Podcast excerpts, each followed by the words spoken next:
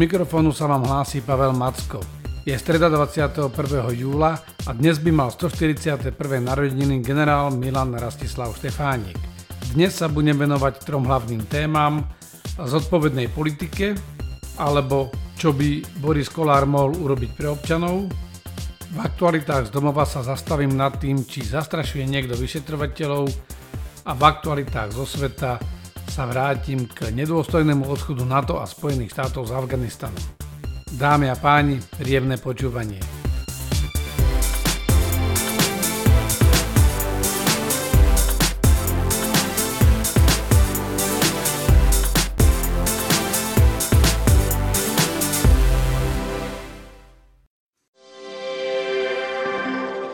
Téma dňa.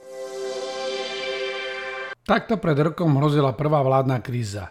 Začiatkom júla minulého roku bola kauza okolo diplomovej práce Borisa Kolára. Viacerí koaliční partneri ho vyzvali na to, aby opustil funkciu predsedu parlamentu. Na to Boris Kolár zareagoval, že pokiaľ budú na tom trvať, tak jeho strana Sme rodina môže aj z koalície odísť. Od tej doby sme boli svedkami opakovaných e, odkazov Borisa Kolára koaličným partnerom, že pokiaľ mu nesplňa jeho požiadavky, tak jednoducho odíde z koalície a vina bude vlastne na koaličných partneroch. Momentálne opäť hrozí ďalšia koaličná kríza. Predseda parlamentu Boris Kolár prišiel v koaličných rokovaniach s novým nápadom a ten rozvonil stojaté vody. Tento raz je dôvodom jeho návrh na kompenzáciu alebo jednorazový príspevok rodičom detí, ktorý by mal byť aspoň 150 eur na jedno dieťa. Buď všetkým deťom, alebo pripúšťa Boris Kolár aj možno nejakú selekciu, ale hovorí sa zhruba o, o 750 tisícoch detí. Celkovo by to malo stať zhruba 120 miliónov eur. Nie je to veľká suma, ale na druhej strane treba si uvedomiť, že medzi tým je tu aj návrh od Igora Matoviča, ktorý chce vlastne trvale zaviesť na každé dieťa 200 eurový príspevok a podstate koaliční partnery sa predháňajú, kto dá lepší návrh. E, nejdem rozoberať politickú taktiku koaličných partnerov a akým spôsobom navzájom na seba jeden na druhého tlačia, ako sa predbiehajú v snahe získať voliča. Skôr sa pozrieme na to, že o čom vlastne tento návrh je. E, je jasné, že mnohé rodiny boli poškodené, aj tí rodičia e, museli sa starať o deti, museli byť s deťmi doma počas pandémie. Ale jednorazový príspevok 150 alebo 200 eur určite túto situáciu nevyrieši. Jednak tu boli nejaké kompenzačné schémy, bola to očierka pandemická, ale hlavne 150 alebo 200 eur ako jednorazová dávka mm, nemá veľký význam. Poprvé sa priamo prejaví len do spotreby. Tie rodiny to jednoducho spotrebujú a nebude to mať príliš veľký ekonomický efekt. Po druhé, to nevyrieši vonkoncom situáciu rodín. A po tretie, všetko to má byť zaplatené z dlhu. To znamená, tieto peniaze budú rozdané pravdepodobne aj rodinám, ktoré to až tak nepotrebujú a na druhej strane zároveň to nepomôže tým, ktorí to naozaj potrebujú a všetko to pôjde z dlhu, takže tie deti, ktoré ako keby jednorazovo dostanú takýto príspevok alebo ich rodiny, tak až vyrastú, tak to vlastne budú musieť zaplatiť aj s úrokmi. Preto je otázka, že čo by mala byť zodpovedná sociálna politika. Rozhodne si myslím, že tá by sa mala venovať pomoci skutočne tým, ktorí si sami pomôcť nevedia. A mala by byť adresná. Rozdávať v dôsledku pandémie neadresne len tak nejaké peniaze a ešte k tomu na dlh je nezodpovedné, ale zodpovedá to zrejme charakteru aktuálnej koalície a predháňaniu sa tom, že kto získa viacej bodov. Lebo ak by Boris Kolár chcel naozaj pomôcť občanom Slovenska, tak by tú sumu 120 miliónov mohol využiť aj inak. Napríklad, že by sa dobývali školy novými zariadeniami, že by sa posilnil internet e, v tých obciach, kde majú deti problém sa vôbec zapojiť do online výuky, lebo nikto dnes nevie, že či nepríde tretia vlna, či nebudeme musieť znovu zaviesť lockdown, a znovu tu budeme mať skupinu detí, a to sú 10 tisíce detí, ktoré si za tých 150 eur nebudú vedieť kúpiť nový tablet a zabezpečiť internet a nebudú mať znovu prístup do online view. Možno z hľadiska takej budúcej investície by bolo ďaleko rozumnejšie investovať tieto peniaze do, do budúceho rozvoja prospech týchto detí, v prospech znevýhodnených detí, aby mali vôbec šancu na vzdelanie. Už dva školské roky mali vlastne narušené a pokiaľ príde teraz nejaká ďalšia fáza, v ktorej by sa obmedzovala školská dochádzka a boli by odkazené online, tak môže dojsť ďalšiemu narušeniu. Takže najrozumnejšie by bolo investovať do budúcnosti.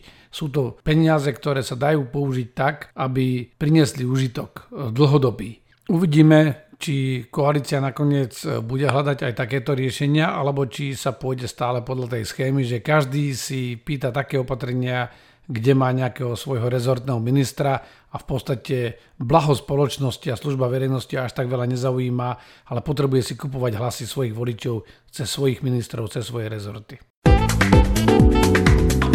Aktuality z domova. Situácia pri vyšetrovaní veľkých chaos začína byť veľmi neprehľadná. Naposledy cez víkend e, sa šírila správa po internete o tom, že by malo dojsť zadržaniu vyšetrovateľov, dokonca špeciálnych prokurátorov, ktorí riešia práve tieto najväčšie kauzy. Opozícia už e, celé mesiace bombarduje celý systém rozsiahlými tlačovkami, poukazuje na možné chyby a snaží sa vyvolať dojem, že ide o dopredu riadené politické procesy a spochybňuje prakticky čokoľvek a intenzita týchto aktivít je tým vyššia, čím bližšie sa vyšetrovateľia dostávajú k politickým špičkám a k prepojeniam na bývalé vládnúce strany. Ale skutočná eskalácia nastala v podstate už po zadržaní riaditeľa Slovenskej informačnej služby a následne taká kulminácia prišla po utajovanej, ale neutajenej schôdzke eh, vrcholných predstaviteľov štátu na pôde Slovenskej informačnej služby. Od tej doby sme svedkami neuveriteľnej série eh, spravodajských hier, zastrašovania alebo možného zastrašovania mediálnych hier, polounikov informácií. Najnovšie to malo byť práve už spomínané možné zadržanie vlastne celého vyšetrovacieho týmu týchto veľkých chaos. V skutočnosti však e, inšpekcia ministerstva vnútra, pravdepodobne vyšetrovateľka, ktorá dokonca by mala byť zaujatá a v blízkom vzťahu s jednou z nedávno preverovaných osôb, vedie vyšetrovanie a zadržala, alebo sa snažila zadržať troch kľúčových svetkov. A to takým spôsobom, že jedného dokonca priamo zadržali, povolala si na to útvar údajne hraničnej a cudzineckej policie niekde z východného Slovenska zo Sobranec. Takže o čo tu vlastne ide? Ministerstvo vnútra sa snaží e, situáciu ukludniť, podobne aj prokuratúra hovorí, že to sú všetko konšpirácie, že každý si robí svoje. No ale je tu niekoľko aspektov, ktoré treba spomenúť. Poprvé, vedenie Slovenskej informačnej služby je vo väzbe alebo stíhané. Po druhé, takisto riaditeľ inšpekcie je stíhaný. Tieto inštitúcie e, majú vo svojom vnútri osoby blízke práve týmto väzobne stíhaným alebo stíhaným osobám. Takže je celkom predpoklad, že by mohli sa snažiť aj zvrátiť celú situáciu. Slovenská informačná služba údajne operuje nejakými dôkazmi, ktoré ale včas nedala orgánom činným v trestnom konaní a zásadná otázka je aj na základe čoho vlastne sledovala vyšetrovateľov a monitoroval to vyšetrovanie. Nie je vôbec ani isté, že koľko agentov Slovenská informačná služba vlastne má po celom Slovensku a či dokonca aj niektorí títo svetkovia nie sú vlastne agentami tajnej služby. My dneska dokonca nevieme, či aj Kočner náhodou nie je ešte stále v nejakom statuse alebo v nejakom vzťahu Slovenskej informačnej službe. Nechcem šíriť tieto konšpirácie, ale podstatná je jedna vec. Minister vnútra je relatívne slabý, momentálne sa objavil aj on v nejakých nahrávkach, ktoré sú síce pochybné a vznikli pochybným spôsobom, ale určite ho zneistujú. Dávam do pozornosti, ako postupovala jeho predchodkynia ministerka Saková s policajným prezidentom Lučanským. Ty v momente, keď sa vyšetrovanie vraždy Kuciaka a Martiny Kusnírovej dostalo aj k nejakým policajtom, okamžite tvrdo zasiahli, rozdelili spis aj vyšetrovací tím. V podstate prokurátor im spravil len takého štatistu, pán generálny prokurátor Čižnár, a dozorujúci prokurátori o tom ani nevedeli. No a dnes e, len nesmelo minister vnútra hovorí, že bude musieť preveriť postup vyšetrovateľky inšpekcie ministerstva vnútra, ktorá si privolala úplne externú organizáciu. Neviem, či je to vôbec možné, ale v podstate akože v budúcnosti sa má stať čo? Že takáto vyšetrovateľka si povolá útvar ozbrojených síl a obsadí úrad vlády alebo, alebo nejakú inú inštitúciu. Jednoducho tento postup vyvolá veľké otazníky. Je tu veľa spravodajských hier z rôznych smerov a je to treba preveriť. Netreba vyvolávať zbytočnú paniku, ale na druhej strane e, tá situácia nie je dobrá a ani dobre navonok nevyzerá. Treba povedať jednu jasnú vec, že my nevieme dneska podľa tých informácií, ktoré prešli médiami a sú rôznym spôsobom filtrované a skreslované, že či má pravdu jedna zložka alebo druhá zložka. Ale ak by sa preukázalo, že toto boli len spravodajské hry a že nič podstatné v tom nebolo, čo by preukazovalo nejakú konšpiráciu a nejaké úmyselné ovplyvňovanie svetkov, tak si myslím, že absolútne na mieste na politikoch, aby prijali radikálne riešenie. Lebo tento stav už ohrozuje nie že bezpečnosť krajiny, ale ohrozuje základnú stabilitu. Ľudia musia mať dôveru v tieto základné bezpečnostné zložky štátu a tú dôveru musia mať aj všetci príslušníci, ktorí sú či súčasťou orgánov činných v trestnom konaní alebo justície. Tu nemôže byť vôbec pochybnosť o tom, že by mohlo dojsť k nejakému zasahovaniu alebo k nejakému vnútornému boju medzi bezpečnostnými zložkami. Je to absolútne nepripustné. Takže pokiaľ nedokáže inšpekcia, ale hlavne spravodajská služba preukázať e, tie svoje podozrenia a hry, myslím si, že je absolútne na mieste pre politikov začať vážne uvažovať o úplnom rozpustení tejto služby a založení novej služby úplne na zelenej lúke. Lebo inak sa z týchto problémov nedostaneme. Aktuality zo sveta. Nedôstojný odchod spojencov z Afganistanu. Minulý týždeň NATO oficiálne ukončilo svoju podpornú misiu Resolute Support a to bez nejakých veľkých ovácií a bez veľkej pozornosti médií. Afganistán sa po rokoch opäť dostáva do denných správ celosvetových médií. Odchod spojencov začína veľmi nápadne pripomínať útek Američanov zo Saigonu z Vietnamu. Situácia sa v krajine komplikuje a stále viac počúvame správy o tom, ako Taliban preberá kontrolu. Toto je samozrejme virtuálne a vyžaduje si tu dlhšiu diskuziu, ale pravda je, že vplyv Talibanu výrazne rastie. Centrálna vláda v Kábule je pomerne slabá a vyplakáva a spojenci po takmer 20 rokoch odchádzajú.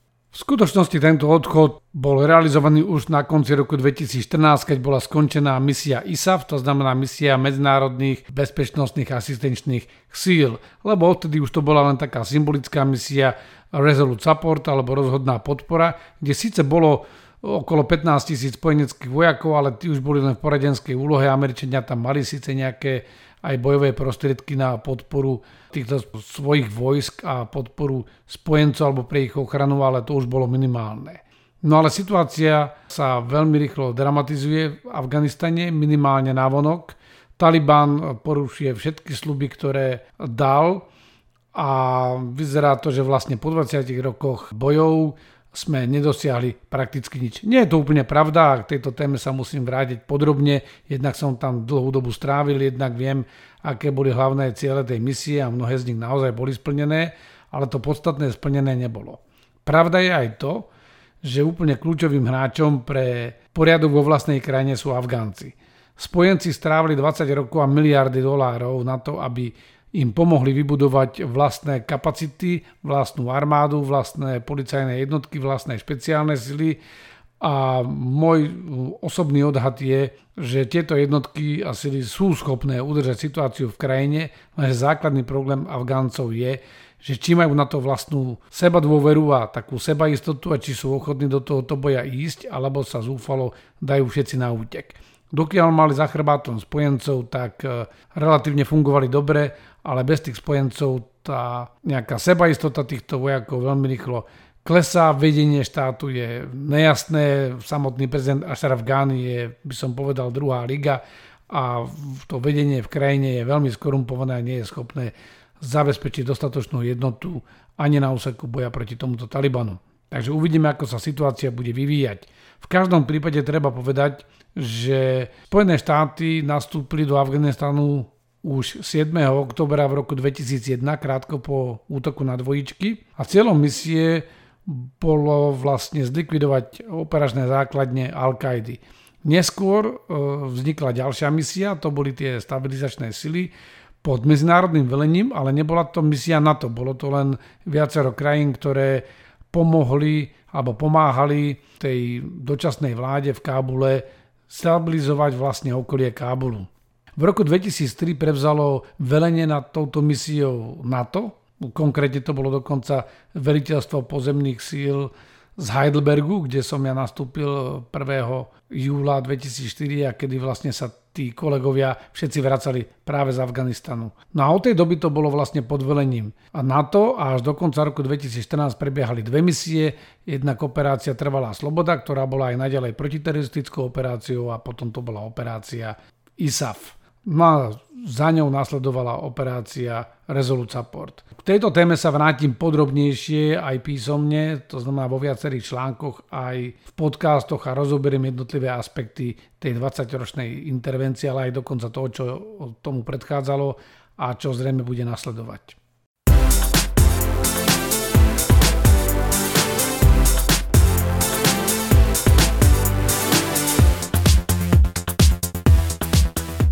Dámy a páni, ďakujem za pozornosť. Užívajte leto a teším sa na stretnutie s vami u ďalšieho dielu.